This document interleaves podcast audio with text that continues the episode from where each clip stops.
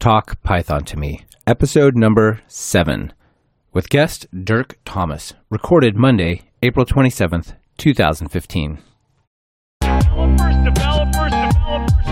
a developer in many senses of the word, cause I make these applications, but I also use these verbs to make this music. I construct it line by line, just like when I'm coding another software design. In both cases, it's about design patterns. Anyone can get the job done, it's the execution that matters. I have many interests, sometimes they conflict. Hello, and welcome to Talk Python to Me, a weekly podcast on Python. The language, the libraries, the ecosystem, and the personalities. This is your host, Michael Kennedy. Follow me on Twitter where I'm at mkennedy, and keep up with the show and listen to past episodes at talkpythontome.com. This episode, we'll be talking to Dirk Thomas about the robot operating system ROS and ROSPy. Before we get to Dirk, I have a couple of news items. Top of the queue is a huge show announcement. We have our first long-term sponsor of the show. I'm happy to tell you that Codeship is now the premier sponsor of Talk Python. Codeship is a platform for powerful continuous integration and continuous delivery as a service. I'll talk more about them later in the show, but please take a moment and check them out at codeship.com or follow them on Twitter where they're at Codeship, C-O-D-E-S-H-I-P. And if you love this podcast, please send Codeship a message to say thank you. Jump on Twitter and say something like, thank you at Codeship for sponsoring the Talk Python podcast. You rock, or however you want to say it. Next up, timestamps. Several listeners have asked for something like an outline with timestamps so they can go back into the show and look up topics. It's a great idea, but I'm taking that to the next level.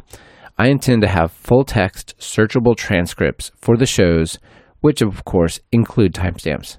Only a couple of shows have transcripts so far, and I'm adding them as fast as I can. Check out episode number 4 on Enterprise Python or episode number 5 on SQL Alchemy and click the full transcript button to the right to see what I'm talking about. I think you'll find it really useful. Special thanks to Mark Weimer for recommending a show on ROSPy. We probably wouldn't have this show that you're listening to right now without you, Mark, so thanks a bunch. There are comments everywhere.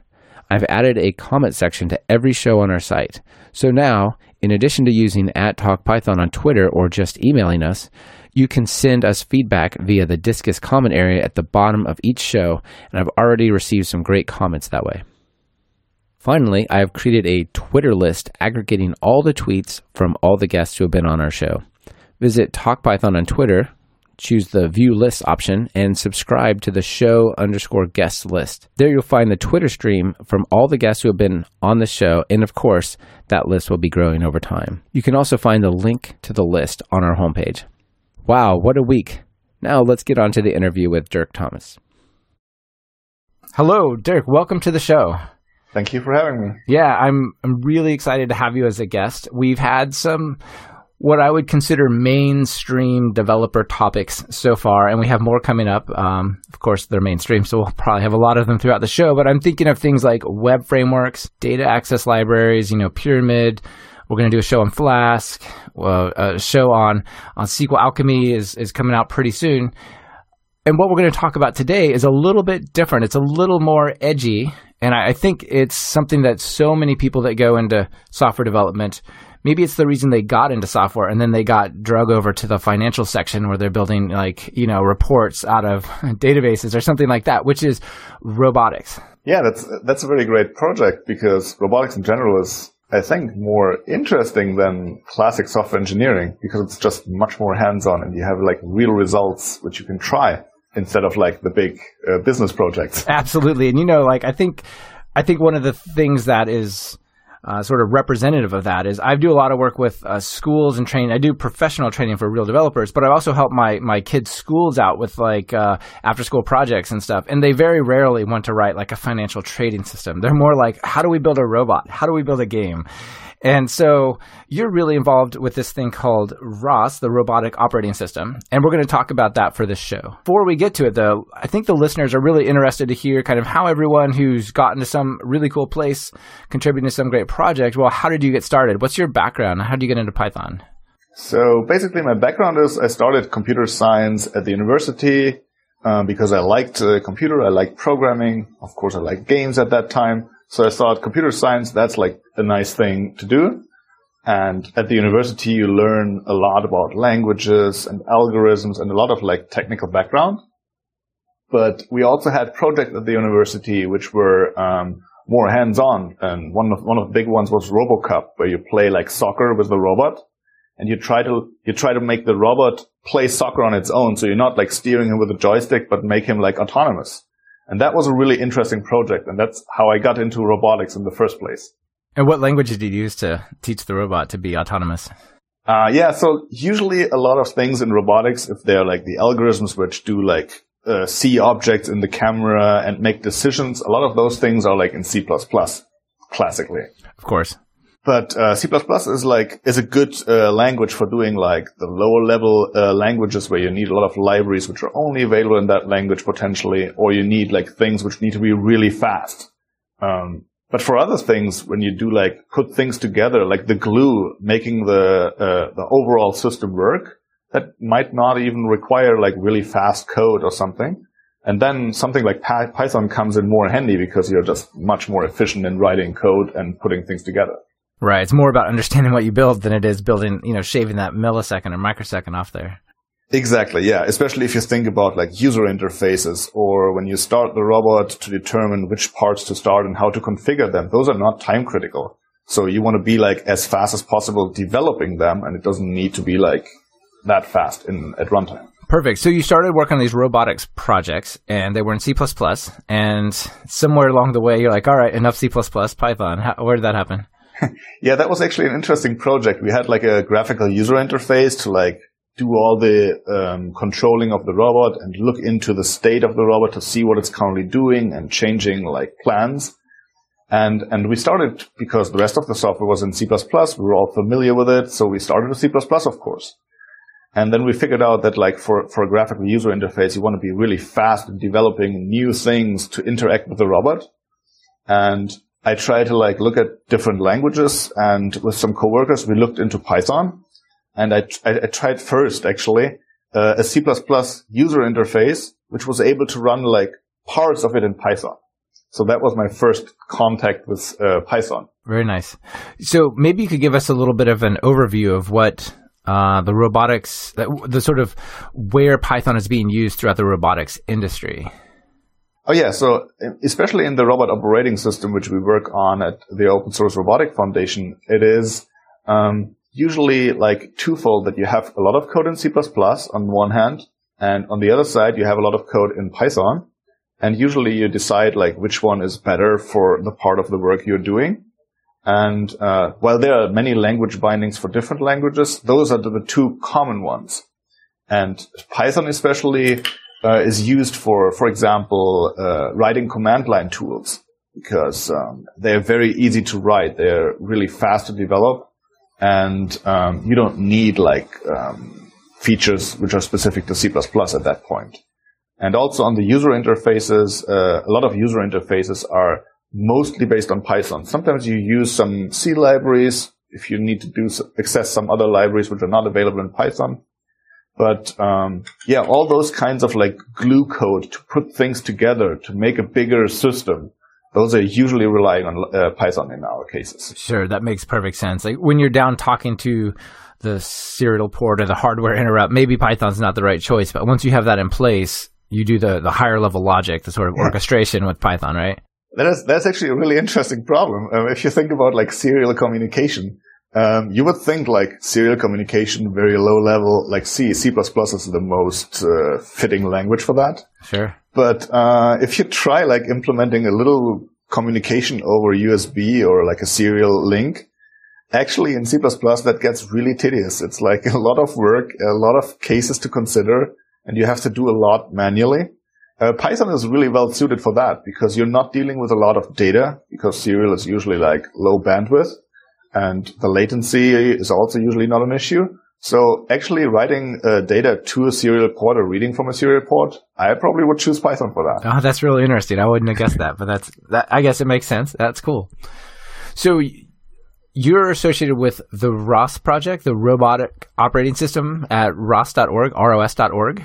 Maybe we should talk about that for a little while. Yeah, so when I first started at the university, we were just working on our own little software. You know, like you want to develop it yourself to learn. But in the near future, we noticed that it just is better to reuse something which already exists. And the robot operating system has been started like 7 years ago at Willow Garage, and they developed it for a very huge humanoid-like robot. It's like a robot on a mobile platform with two very complex arms and a head with like different camera systems. And ROS was basically just the outcome of trying to use this robot and make it usable for different researchers. So it was not the first goal to develop the software, but first they developed the robot, and then they developed the software for the robot, basically. That's interesting. So it was almost extracted from the construction of the robot and the needs that they had. Yes. So basically that was the first application. And 7 years later, we still have like things in the software which are like basically designed and evolved based on that robot. So later on, more robots came into the game, and we try to support more of them and different variety of things. But you see a lot of design decisions in the system are just based because they were like developed for that first robot. So you're also working on this thing called ROSPy, which is part of the ROSCOM or communication project on GitHub. What's the relationship between those two? So basically ROS is like many things at the same time. You have, on the one hand, you have the communication system, which provides you like communication patterns like publish, subscribe, or service response, which are very common ways to communicate between components. This is like the low-level like communication functionality of ROS. But then there is like, and ROSPy is one of those. So ROSPy is basically the Python implementation of this communication primitives. But ROS provides more than just the bare communication. There's, on the one hand, a lot of tooling. So you have a lot of tools to help you develop software for robots. You can introspect the state of a robot. You can change things at one time. Additionally, beside these tools, you have a lot of visualization. Developers around the world write like applications and like functional components, capabilities, for example, to make a robot be able to navigate, make a robot be able to like recognize objects with a camera. Excellent. So there's like a simulator or something. Is that right? Oh yeah. There's also the option for a simulator. You can use different ones, but one of the most common ones is Gazebo, which is used to like try your software with a simulated robot before you actually run it on the real robot. Okay, so could I actually build and have like a virtual robot before I even touch a piece of hardware, and then decide, okay, now I'm ready to like go in and actually get the hardware? Yeah, absolutely, and that's the big advantage, because you don't want to spend the cost on the hardware first, and then you figure out, oh well, that's actually not good for a certain use case, so you want to try that out before. So the simulation allows you to like rapidly prototype a certain design of your robot and iterate on that one. You can make it like run the same kind of code to drive around and pick up objects. And if you're not happy with the geometry of your robot, you can change it and iterate on it over time. And when you're happy with it, you actually go to the hardware.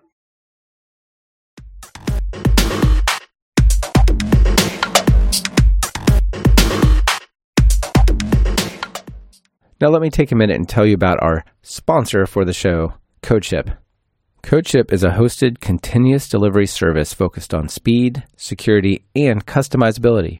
You can set up continuous integration in a matter of seconds and automatically deploy when your tests have passed. Codeship supports your GitHub and Bitbucket projects. You can get started with Codeship's free plan today.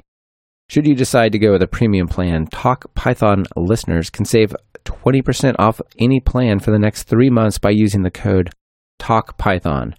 That's TALKPYTHON, all caps, no spaces. Thanks to Codeship for sponsoring the show, and I encourage you to check them out right now at codeship.com and thank them on Twitter where they're at Codeship. So you mentioned some other tools. Like when I was looking through the project, I noticed there's one called RViz and one called RQT. Oh yeah, so these are the two most commonly used like user interfaces to interact and look into a robot and control it. RViz is the older software. It's like the more mature one. It has more features.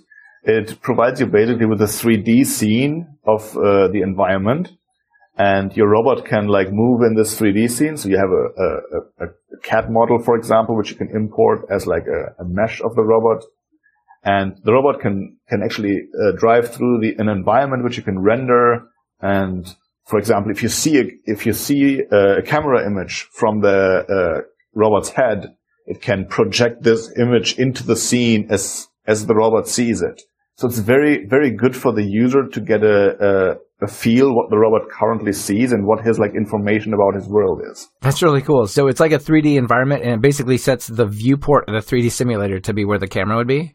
Exactly. And you can actually put multiple viewports in there where you have multiple views on the same scene, or you can render all the sensor information the robot has. So if he has a laser in the base, you can render the laser scan itself, and you see how good does it fit with the walls where they actually are.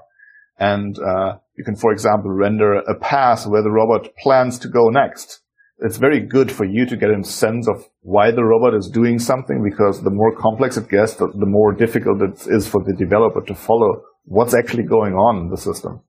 Yeah, and you said there's some debugging capabilities that can like let you capture those messages and that data flowing in and like replay it and stuff, right? Yeah, so that's another feature of ROS in general, that since you try to decouple your logic into different components which communicate over messages, you can record all those messages and later look at them or play them back. And that helps to like figure out problems which happen on a robot like yesterday. But if you have the information written down to the log file, you can actually introspect the problem from yesterday and actually try to reproduce it, for example, in simulation.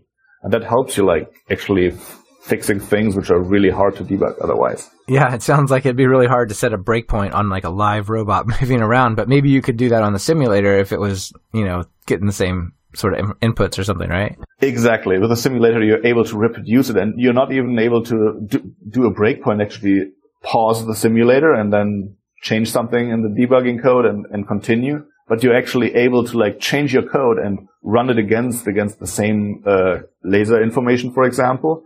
And you can ensure that now with your changes, it's fixed. With a live system, you have a hard time doing that.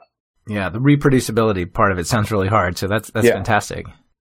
Yeah, and the second part you asked about, that was RQT. It's basically a different approach than RViz. So they are both like serving a little bit different needs. And RQT is where a lot of Python comes in, actually, because RViz is mostly based in C++. It has some ability to run Python plugins. And RQT is the other way around. RQT is like a Python application, which has the option to run like C++ plugins if you really need like the logic, the power of C++.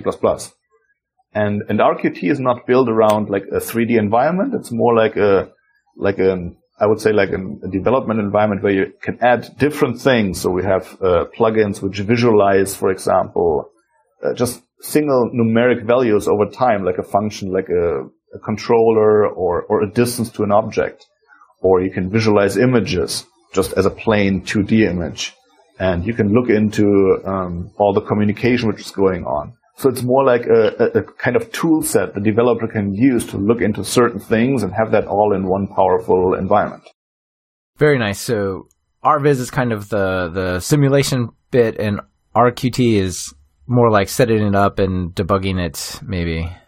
Yeah, almost. The RViz thing, though, does not do real simulation. It only shows you the current 3D state.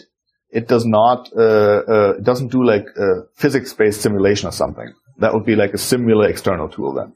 Right. Okay. Fantastic. You know, mostly I touch computers through software, so the hardware parts are a little unknown to me. Like, if I've got servos and hydraulics and stuff, like what do I put together to put ROS on? Do I have like an embedded Linux in my robot? Does it run on other types of things? Where do I install the robot operating system? It completely depends on the use case. There's such a variety. For example, the PR2 robot from Willow Garage I mentioned earlier is like this huge robot. It has like two i7 multi-core machines. It's like a heavy beast, I would say. It does a lot of things, but it's very powerful. On the other end, you have like really small, like Arduino-based ones or Raspberry Pi-based computers, which just have a connector to like motors or sensors. And that's totally enough to do like smaller projects. So it all depends on your use case. And some of the microcontrollers, depending on what you use, very common is the Linux distribution Ubuntu. But people have run it on various different other systems. So we are very flexible in that term. That's really cool. There's a lot of functionality here. Is this something I would consider using for like a toy, or is it only really for like professional use, or is it kind of more general? Would it make sense in a lot of places? So that's actually the difficulty of the project, I would say, since it's an open source project and many people contribute to it. You have a large variety of people trying to use the system. So on the one hand, we have the hobbyist who tries to like just put his like Raspberry Pi and a couple of motors and sensors into a small robot, like a toy, which just, as like kids or teenagers, just trying to like make it like drive around, avoid obstacles, and that's like a great project. And on the other hand, you have developers which really use that on like product level, like robots, which are like car-sized robots, which drive around, for example, on a field for farming. And they have to drive reliable, they have to drive autonomously, they have to be like, if something goes wrong, they have to like have fail safes. So you have the whole spectrum of like kind of users which use the system. Wow. I suspect that presents some design challenges architecturally in the software, right? Like you, on one hand, you want to make it so kids can like build little fun robots, but the requirements for a real thing that could run someone over, those are different. So oh, yeah. What's the tension like there? Oh, the tension is definitely that it's really difficult to like satisfy like everybody in the community. So you have like very different demands in terms of like the people who want like that for a hobby project. They want a very lower entry barrier. They want like really easy tutorials. A lot of people are not software engineers, which like look at those things and try to build like their small robot at home. They're like eventually mechanical engineers, or probably even not that, but might be teenagers just trying to play with it, right? So it's really difficult to bridge that whole area of users. And I would say there are a lot of design challenges. So one example is when it was originally developed for the PR2, it was meant for like researchers, for like developers who knew like what they tried to achieve, and if it didn't work, it was fine to just like restart, right? So if the experiment didn't work, you just like control C everything and restart the camera for the video for your presentation, and you try again. That was totally feasible at that time. But if you have a robot, for example, ROS also runs on the Robonaut 2, which is on the ISS space station. That's amazing. So at that point, you probably have a harder time like retrying things over and over. You want some kind of deterministic behavior. And these are still things where ROS needs to improve in the future. So we're always working on like making it more suitable for like production level software that you can actually rely on it and can sell the product and don't have to worry about it ever going wrong. But that's definitely an ongoing effort to make it more solid in these domains. That's really cool. I'm sure it's a challenge, but it probably also makes it a better thing in the end. Oh, yeah. I mean, the more use cases your software has, the more flexible it gets. We often get actually contributions from the community which make it work on a totally different operating system, which we don't even have in our office. We can't even test it. So we rely on external people which use it on their systems to contribute back and make it more usable in different scenarios. Wow, that's amazing. So maybe we should talk a little bit about the core components, like what is ROS made of, before we talk about more how Python's working there. Yeah, so the core components for the communication. So first of all, the system encourages the developer to split functional components in separate pieces. So if you think about something which, a component which reads the camera image, and then a component which extracts from the camera image a certain feature where it wants to drive to, and then the actual planning where to drive to, and then the component which talks to the motors and actually maps the drive command to a real action in the world. And the system tries to like keep those things separate. And this abstraction on the first level allows the developer later to swap out a certain thing with a new implementation and try them out. And that's where all this communication infrastructure comes in, that every component talks to other components by exchanging messages. It's like a data-centric approach. Right, and these are asynchronous messages. You kick them off, and then eventually maybe a new message comes back for you or something like that. Yeah, so most of the times they are asynchronous. There are times when you can do synchronous request-response, and you wait for the answer. But this is something you usually want to avoid because maybe the answer comes in like 2 minutes. That's probably not how long you want to wait. So writing your code in an asynchronous fashion is usually the preferred style, yes. Excellent. And ROS really encourages that with its APIs and so on, right? Yes. So if you look at the PR2 robot, it runs, I think, roughly 150 processes in parallel, and they all talk to each other. And as long as you remove one of the components, which has a certain interface on a message level. It receives certain messages on a so-called topic, basically a named bus, and it responds on another topic. If you replace it with a different component that has the same kind of interface, nobody will notice as long as you produce similar results. That's really excellent. I'm sure it's good for testing or adapting or maybe even trying different pieces of hardware in your robot, right? Yeah, exactly. So that's another big strength of the size of the community, because so many people use the software, that if you have like a set of cameras, for example, or motors, then somebody very likely has, if it's used in other robots, then somebody very likely has already implemented the driver side of it and make it a ROS component that you can just send it a ROS message. You drive forward with that speed and the motor will do it, and you don't have to take care about how it actually maps to the protocol of that motor and how it communicates over serial. It's all hidden and abstracted from you. So these nice little building blocks are kind of there. So you're almost ready to start using the Python stuff to just orchestrate that. Exactly. And that's where Python is very strong at, the orchestration part. For example, we have a tool which is called ROS Lounge, and it's basically a description in an XML file which tells you what kind of software and programs you want to run at the same time and how they talk to each other. And all this orchestration happens in Python because it's way easier and faster to write.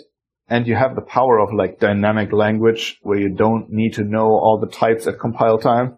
It gives you a lot of power over static and compiled languages. So another strength of the core building blocks seems to be around geometry, right? That's got to be a real hard problem. I've got all these moving parts to my robot. Maybe it's got an arm and it's got wheels and it's... Yeah, exactly. Moving around. That's hard. So there's support for modeling that kind of stuff, right? Yeah, exactly. So if you think that you receive a camera image and in the image you see a certain object you want to grasp, then you don't really know yet where that object is because you don't know without any further information where your camera was when it took the picture. So one thing which the robots usually keep track of is first their location in a known environment. So that's usually the base where your robot stands or where your wheels are. But then you know all your joints and your arms and your head and neck, how all these joints are oriented, and then you can build up a transformation to where your camera is. And to do that in a very easy way, there's packages which support you with that. Geometry is one. There's another one called TF for transform. It can basically transform if you see in your camera, in the middle of the camera, and a meter away, a certain object, you can transform how far is that away from my left hand, for example. So you can do all these computations very nicely. That's cool. I bet there's a lot of matrix multiplication going on in there, right? Oh, yeah, for sure. And that can get really difficult. And depending on how complex your robot is, you have to be careful setting up the kinematic and the computation that it's actually fast. Because you probably are not interested in every joint of your robot. It's probably fine enough if you're only know a certain amount of them. That's math you want to just put into a library and forget. Exactly, because not everybody wants to write and see that stuff. That's right. So I actually have a couple of questions from some listeners who sent in some messages or questions for you. So one of them was, what's the process of writing and deploying your own packages using ROSPy? Oh, so... That's another interesting question for ROS in general, because we don't only provide the software. There's a lot of infrastructure because we have this federated approach. Everybody contributes a package. And I think the latest ROS release has like about 1,500 packages which we build for people into Debian packages, because also nobody wants to deal with like creating a Debian package manually if you can avoid it, because you really don't care how the internals work. And so we also make this packaging process very easy. So if you want to write, for example, a simple package which does a certain task, you just create a repository somewhere. You want to share your code. A lot of our code is on GitHub, but that's not like the only platform. You can put it like anywhere else. You have to be able to build your package. Usually, if it's Python, you have a setup.py file. Additionally, we have an XML file describing like meta information, like what's your package's name, what's the license, because people want to know if they can use your code or not. What's the maintainer? Does he have an email address which I can like talk to? Is there a website which contains more information? And also very important, what kind of other packages do you depend on? And then, besides those meta information, it's all about your code. So you put your Python code in there, and after that one, you just go to our like website, and there is a process how you can tell us that there is a repository with a ROS package. And if you give us the location, we can access it, so it must be publicly readable. Then we can actually like provide that information to others, and we can potentially even build like packages out of that. And people can easily reuse it.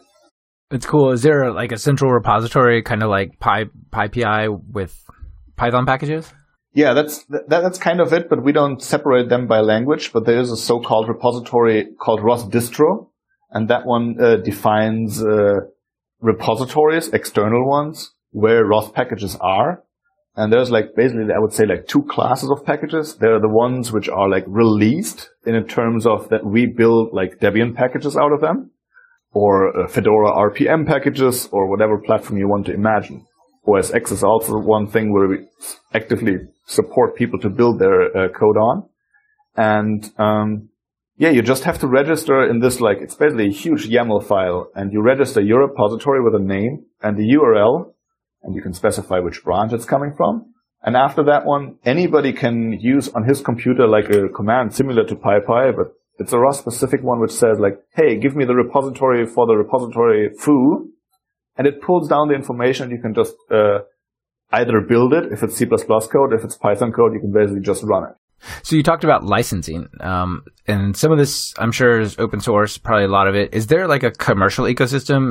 Are there companies that like build these packages and sell them? That's a very good question. I can't say for sure because the community is so big, but I'm not aware of companies which sell like packages. But there are definitely companies which use like the open source core packages which are available. And they build their own proprietary software on top, which they are free to do because most of the packages is licensed under BSD. So we actually encourage people to build like commercial software on top. And then they use these proprietary packages either to sell their products or use it only for their in-house robots, depending on their use case. So another listener question is there a time where we can build ROS nodes without Catkin make? They don't, for when using ROSPy, they don't really feel that it's super Pythonic. Oh, that's a good one. So classically, in the very beginning, we had a tool called ROSMake, which was basically a make file, and it built the whole process. And like 2 years ago, or 2.5 years ago, we introduced a new build system, which is called Catkin, which is based on CMake. So CMake calls Python setup.py install, which is definitely not very native for a Python developer. So for the current system, what I would call ROS 1, which is currently ROS Indigo, we name them like in alphabetic order, like a lot of other projects. There will be ROS Jade soon. But for those things, we might not touch that because a lot of these changes will affect a lot of users. And updating all tutorials and teaching the whole community to change their workflow is really difficult. We learned that when we deployed the new build system Catkin like 2.5 years ago, and we would not go for a change in the near future again, I would say. Yeah, it's too much infrastructure and support and knowledge around it to change it, right? But we always work on like new stuff, and that's currently one thing we focus on. It's called ROS2.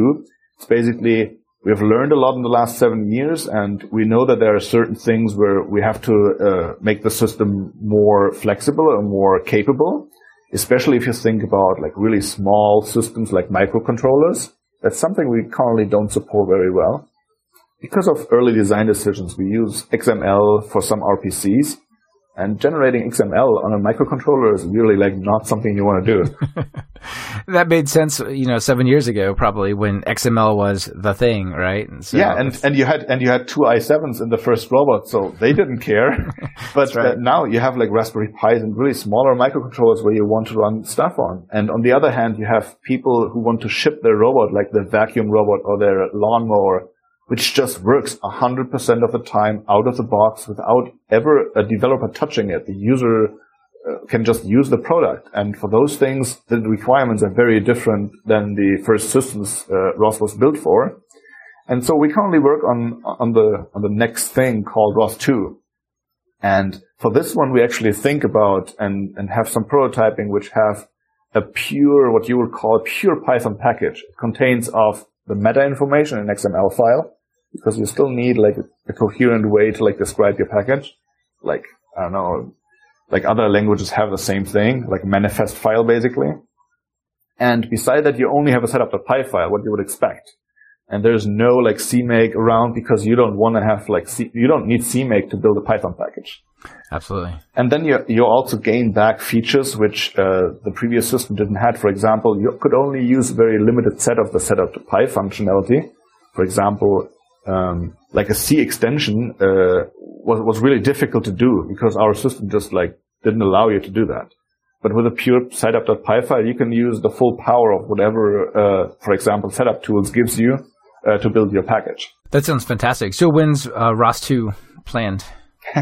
That's always a good question. Of course. I would say it's going to be shipped when it's ready, but we aim to release a first version in this summer.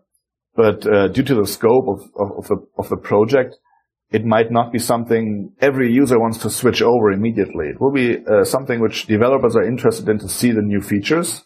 And if they want to try it out and see how it fits their applications. But it will take a long time for the majority of the user base to migrate. So we don't plan to replace the original system with a new one. It will be more a coexistence. You can still use the old system. It will be maintained. And the new systems will give you changes, but also more features and functionality. And it's your choice when you want to adopt the new thing. That's cool. What kind of features are coming? So...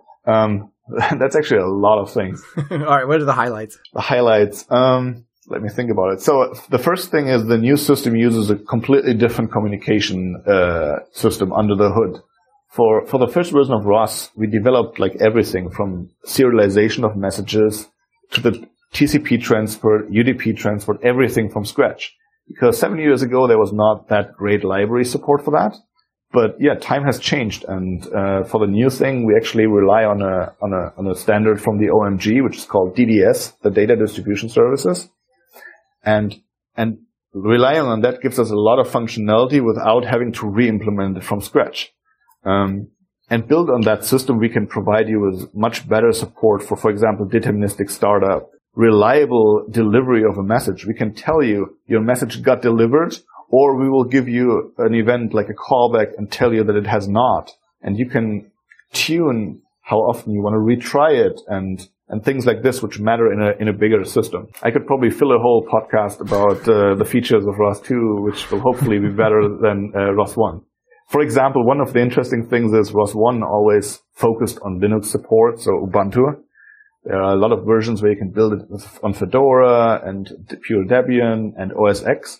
But one thing which it is not good at is building it on Windows. And this is something we have fixed for the ROS 2 prototypes very early on. So ROS 2 will just build natively in Visual Studio on Windows, the same as on other platforms. So it's really like from the day one to support it well. And once you support it, it will be supported in the future. But adding the support later is really difficult.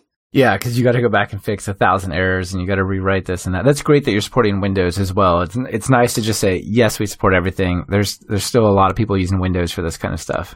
Exactly, and currently they have a really hard time using it. Either they use virtual machines inside of Windows, or they try with Cygwin, and there are some tutorials where people make it work, but it's everything but a smooth process. It takes a lot of effort. That's right. Let's see. So I have a couple of sort of larger scale pictures for you. First of all, what kind of robots or automation have you seen using ROS? You said something about the International Space Station, which is just amazing. Oh yeah, that was actually a really interesting project. The first Robonaut, which is like a humanoid robot, the first one had only a torso and arms and the head. That was not yet running ROS, but the second iteration, which was launched last year, now has legs, so it's more like four arms if you look at it. And that one has a new computer system, and the computer system is completely ROS based. And I think they made the choice to use ROS because it allows them to really fast prototype new functionality, try them out, and then if that goes well, focus on something they want to make more detailed. And sure, our communication protocol is not the best one to communicate with the space station because that's definitely not designed for it. But they just wrapped the whole communication in a VPN tunnel, and that's good enough for them because it's isolated, it's secure, and if our protocol has 15 seconds or something latency to talk to the space station, that was totally fine for their use case. Probably part of the benefit of the async message passing, not waiting on things and all that kind of stuff. Exactly, right? Yeah. You have to be a little bit more defensive when you write your component to not embed assumptions in your code which don't hold in those scenarios. But if you're careful about your code, obviously you can make it work for those cases. Other notable use cases that you can talk about? There are a lot of references of robots. For example, there are a lot of industrial arms where they try to use ROS to do the higher level planning. So classically, the robot in an industrial setting has this really tailored embedded controller, which is very robust and has to fulfill a lot of safety requirements. But then you have the really complex behavior to plan a pass around obstacles, probably in a dynamic environment, and that's where ROS is very good at. And so a lot of these use cases, they use the industrial controllers on the lower level and then put ROS on top to do the more sophisticated dynamic environment planning. And of course, there's a variety of vehicles from small autonomous cars to platforms in warehouses to drive around and deliver things, which all rely on localizing yourself and then autonomously navigating in an environment. How do you see the future of robotics? And what role do you think Python and ROS are playing in it? Oh, I think ROS has a very bright future in robotics because the community is just very big. A lot of people use it, and that makes it grow very well. So it addresses a lot of use cases and makes the things that people want to do achieve more easy. So I think that will continue to grow and just spread into more use cases. For example, quadrotors or things which are currently evolving. The people, when they start these projects, look at what's out there, and a lot of people just choose ROS because it helps them to get there faster and prototype faster and get their product ready faster. And usually that's to a very big amount due to Python because they can just rapidly prototype what they have in mind. And later on, if they figure out something is not fast enough, or they can still migrate code to C++ if there's need. But a lot of stuff is not that critical. Yeah, it seems there's maybe two ways to go faster. One hand is to write something in C++ and ROS directly. And the other is maybe write a C extension for your Python code. Is that a thing that would actually work? Yeah, that's definitely something which works. It's always a matter of first you have to identify what's really the bottleneck. And in a lot of cases, it's not the Python code. It's it's more you have an algorithm which is just not well structured. And even if you restructure that in Python, you will be already good to go. So it's really finding the knob which you have to tune and not just merge your code with C++ and then are not even better because your algorithm has a flaw. Yeah, sometimes choosing the right data structure, a dictionary instead of a list or something, would make all the difference. If you're doing lookups, right? Exactly. And especially in Python, a lot of things where you like sometimes unintentionally duplicate lists, which are big, instead of just mutating the list in place. Those things can matter a lot. So before moving code from one language to another, I would always suggest spending a good amount of like debugging and profiling before like making something like that, because it's a lot of effort. So it sounds like you guys are taking contributions for your projects and people are working on it. They can find it at github.com/ROS, ROS, and then the ROSPy is really in the ROS_com repository, right? Yes, correct. And probably the easiest entry point is usually wiki.ros.org, because that gives you like the documentation like front end. And from there you find a lot of links to the repositories with the code. And also a lot of tutorials, especially for the Python part. So that sort of answers one of my other questions is, if I've got, a motor and I've got a Raspberry Pi and I've got some servos and I just want to make this thing, I want to build a robot and I have some parts, how do I get started? I think the best thing for something like that is always like, depending if you want to like get there fast or if you just want the full learning experience, I would expect first, like, of course, Googling. We also have a platform where people ask questions. It's answers.ros.org. And just like, look if other people have done something similar. And I'm pretty much sure that for this specific use case, people have tried that. So you will see people, how they did that, what kind of motors they used, and what kind of applications they like try to develop, and see how they did it, and then try your project based on that one. And I think that's always the good thing, because you can just get back to the community and ask questions, and usually you get like really good responses in like a short amount of time, which help you keep going on the project. Did you guys do anything with the Hour of Code? Like, were there projects going on that you knew of or anything like that? It seems like robotics would play a big role in that area. Was the Hour of Code? Are you familiar with this, the Hour of Code? I'm sadly not. I might miss something. Oh, yeah. So check it out next year. It's in, oh, gosh, it feels like it was like 3 or 4 months ago. It's just check out code.org, and they there's a lot of robotics sort of projects. The idea of the Hour of Code is have every student in the world do 1 hour programming during that week. And many of the projects that were sort of formed from there were robot-based. And so it seems like a really cool place to get involved with. Oh, that sounds great, because that will get the people engaged into the project. That sounds really amazing. Absolutely. I will look that up. Yeah, check it out. Okay, awesome. I think that might be a good place to call it a show.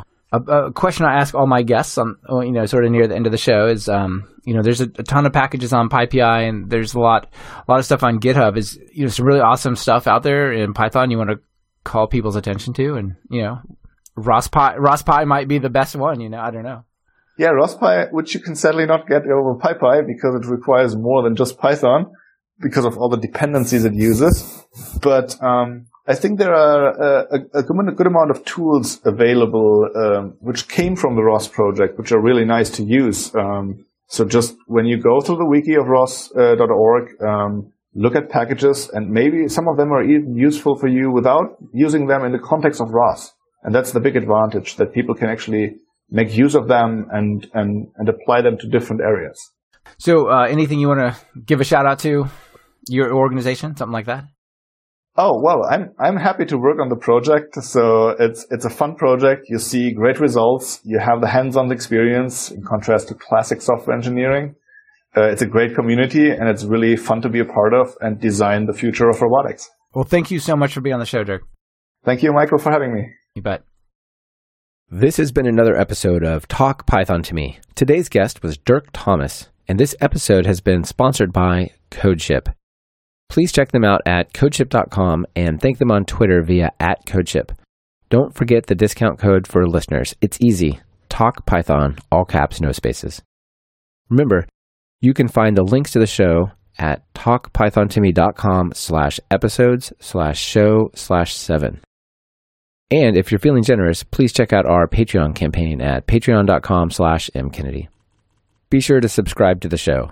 Visit the website and choose subscribe in iTunes, or grab the episode RSS feed and drop it into your favorite podcatcher.